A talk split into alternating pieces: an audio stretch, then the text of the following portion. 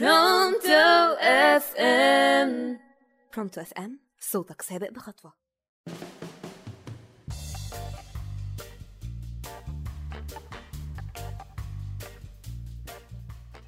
أهلا بيكم. معاكم ياسمين عبيد من برنامج نقطتين على Pronto FM وحلقتنا عنوانها أنا مش أنا. في مطلع أغنية مشهورة جدا لعبد الباسط حمودة. قال فيها أنا مش عارفني أنا تهت مني أنا مش أنا.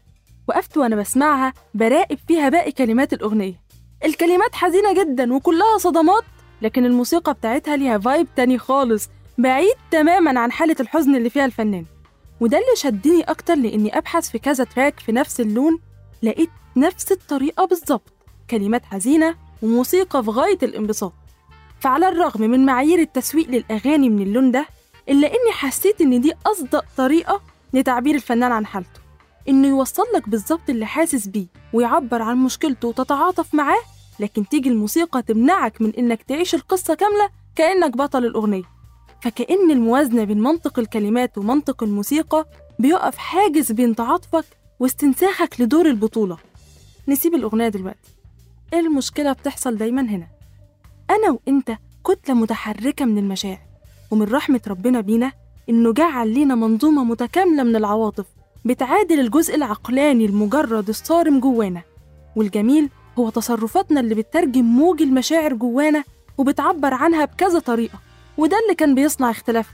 لكن بضغط الانفتاح وسهولة التواصل وسيطرة الترند والافتتان بيه كشيء غالب ولو مدة قصيرة جعل حالة من توحيد المشاعر وتنميطها على جميع الناس.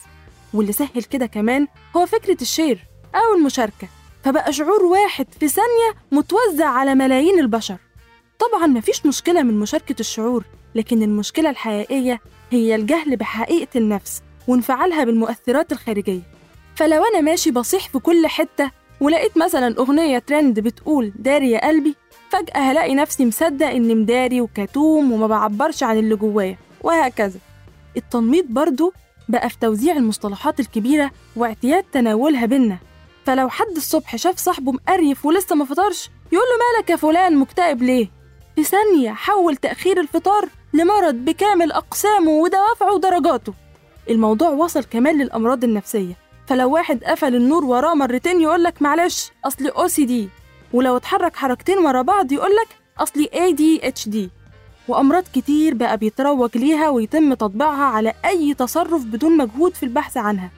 كلنا بنواجه في حياتنا مشاكل وصعوبات وأحزان ويمكن عند البعض اضطرابات شوية والكلام هنا مش معناه تقليل من حجم المشاكل أو التسفيه من أحزاننا لكن المهم إننا ناخد مسافة بيننا وبين أي مؤثر خارجي كأغنية أو بوست أو تجربة شخص أو أعراض مرض وغيره واحكم عليها وعلى تماشيها مع شخصيتي أنا وإني ما للقوالب والحالات العامة اللي بيفرضها علينا الوعي الجمعي في ال social media.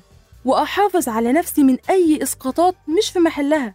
ودايما وأنا ماشي في طريقي أتأكد إن أنا هو أنا. كان معاكم ياسمين عبيد من برنامج نقطتين على Pronto FM واستناكم في حلقة جديدة.